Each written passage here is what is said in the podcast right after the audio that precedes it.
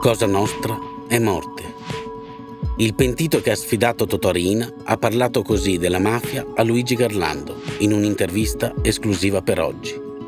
Ma com'è Cosa Nostra vista da dentro? Come si arriva a percorrere la difficile via del pentimento? Sono Giulio Cavalli e in questo podcast a Gaspare Mutolo presto la mia voce tra crimini, famiglia e bellezza.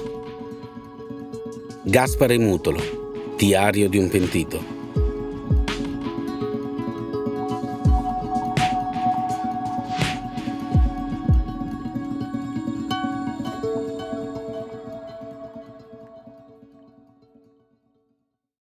Non mi sono mai pentito di essermi pentito. Mai. Perché la mia non è stata una scelta per difendermi o per vendicarmi, come quella di Tommaso Buscetto o di altri. L'ho fatto perché, dopo averci pensato a lungo, mi sono convinto di dover cambiare vita e ci ho messo tutto me stesso. Ho collaborato con Gianni De Gennaro, all'epoca direttore della DIA, subito dopo le stragi di Capace e Via D'Amelio. Nel 1993 ho confermato davanti alla Commissione parlamentare antimafia, presieduta da Luciano Violante, le accuse di collusioni tra istituzioni e mafia.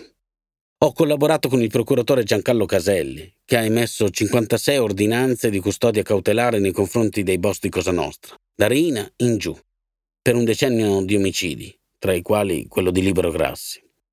È stato grazie anche alle mie rivelazioni che è stata possibile l'operazione Golden Market, che ha portato a 76 ordini di cattura per politici, imprenditori e professionisti collusi con la mafia. Golden Market? Ho chiesto al magistrato. Sembra il nome di un supermercato. Mi ha spiegato G come Gaspare, M come Mutolo. Avevo battezzato un'inchiesta. Non sono scappato all'estero, non mi sono fatto la plastica come Buscetta. All'inizio, quando ho cominciato a collaborare, ero ancora in cella con i mafiosi. Non mi sono staccato. A Pisa ero con Pippo Calò e con Giuseppe Giacomo Gambino. De Gennaro e Falcone mi chiedevano: Non hai paura? E io rispondevo: Non avevo paura quando facevo il male. Dovrei averne ora che faccio del bene. Non accusavo solo gli altri, ammettevo anche le mie colpe. Anzi, mi sono caricato di due omicidi che non ho commesso, proprio per dare con il mio esempio ancora più coraggio a chi doveva confessare, per far capire che c'è una strada per venirne fuori e per vivere meglio. È una delle mie soddisfazioni. Dopo le collaborazioni di Tommaso Buscetta, Francesco Marino Mannoi e Totuccio Contorno, non c'è stato un seguito di pentiti. Dopo il mio esempio, invece, tanti sono passati dall'altra parte. Oggi frequento associazioni culturali e religiose. Mi invitano perché mi considerano un esempio di cambiamento e mi dicono un'altra cosa. Gaspare, è chiaro che tu godi di una protezione superiore. E più lo dicono, più mi convinco che abbiano ragione la mia protezione superiore. Se ripenso ai pericoli che ho corso, alla vita che ho fatto, a tutti i mafiosi ammazzati che ho conosciuto, mi sembra impossibile di essere arrivato vivo a 82 anni.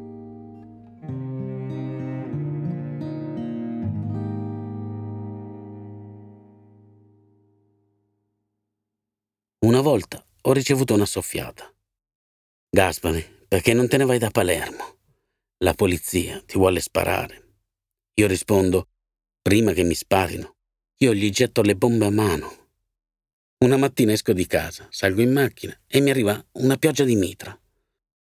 Doveva vedere com'era ridotta l'auto, vetri rotti, sedili sventrati che si vedeva il ferro sotto. Io illeso, solo una piccola ferita.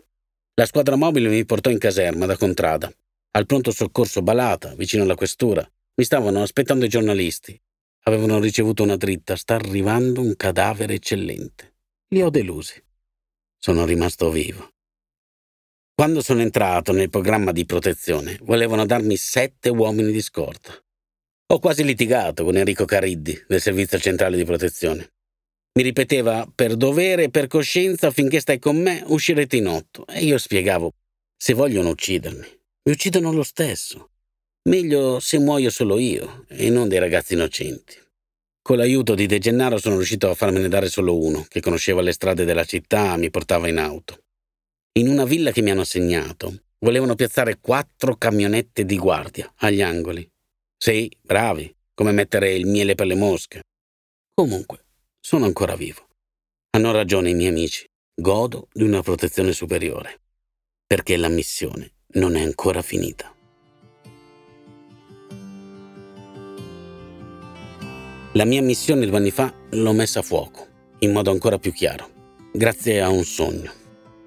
Ho sognato la scena di un film che ho visto più di 50 anni fa, Quo Vadis. San Pietro si sta allontanando da Roma, sulla via Appia, per fuggire al martirio. Sente una voce. Dove vai? Torna indietro e si fa crocifiggere.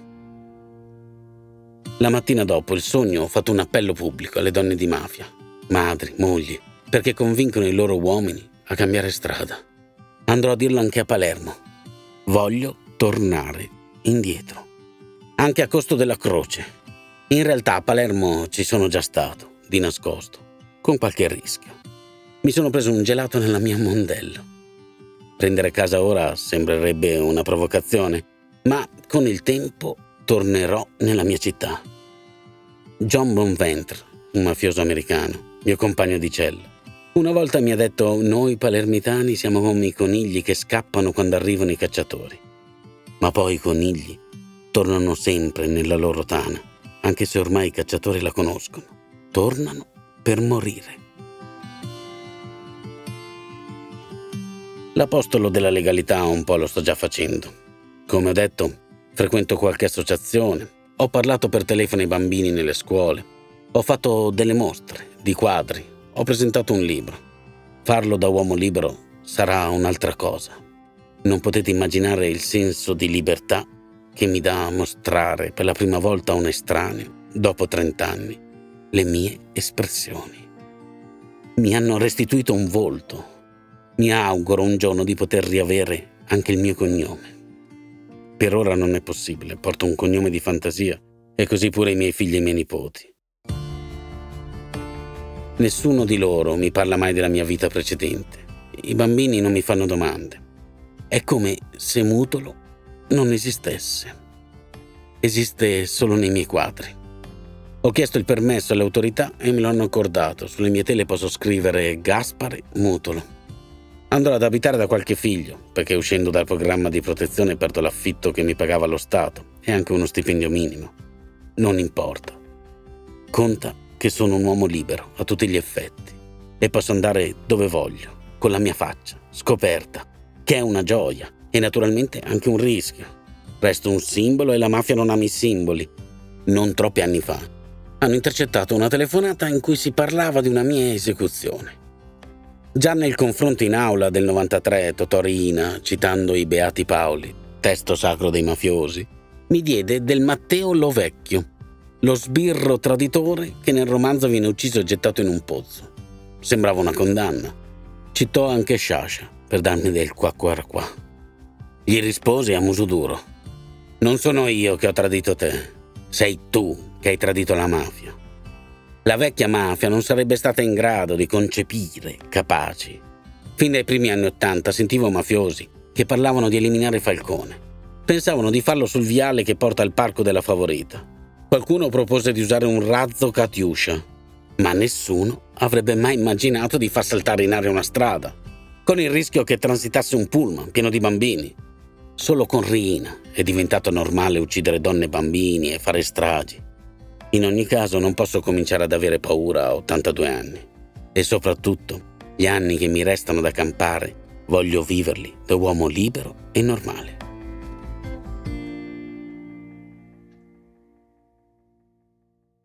Nel 2018 ho contestato i politici corrotti davanti al Quirinale. Si parla di mafia, ma sempre troppo poco della politica che fa affari con la mafia. Sto pensando di rifare qualcosa del genere. Ora posso farlo a volto scoperto. Allora mi ero presentato con la maschera bianca sulla faccia, due cartelli di protesta, uno sulla pancia e uno sulla schiena, da uomo sandwich. Due carabinieri mi hanno fermato, chiesto i documenti. Quando hanno letto il mio nome, sono sbiancati, ma lei è quel mutolo là? Ho confermato. Sì, quel mutolo là. Naturalmente i responsabili del programma di protezione erano furibondi per la mia fuga.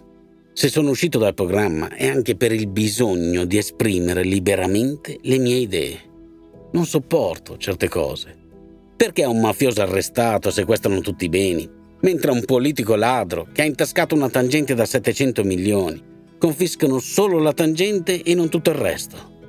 Quasi sempre è un ricco che ruba a chi sta peggio. Il mafioso ha giurato su una santina in fiamme, il politico sulla bandiera e sulla Bibbia. Nell'ultima parte della mia vita voglio lasciare qualcosa di importante, con le parole, i gesti, i miei quadri. Per questo ho chiesto di uscire dal programma di protezione. Ho troppe cose da fare, senza maschera in faccia, per restarmene nascosto in un appartamento.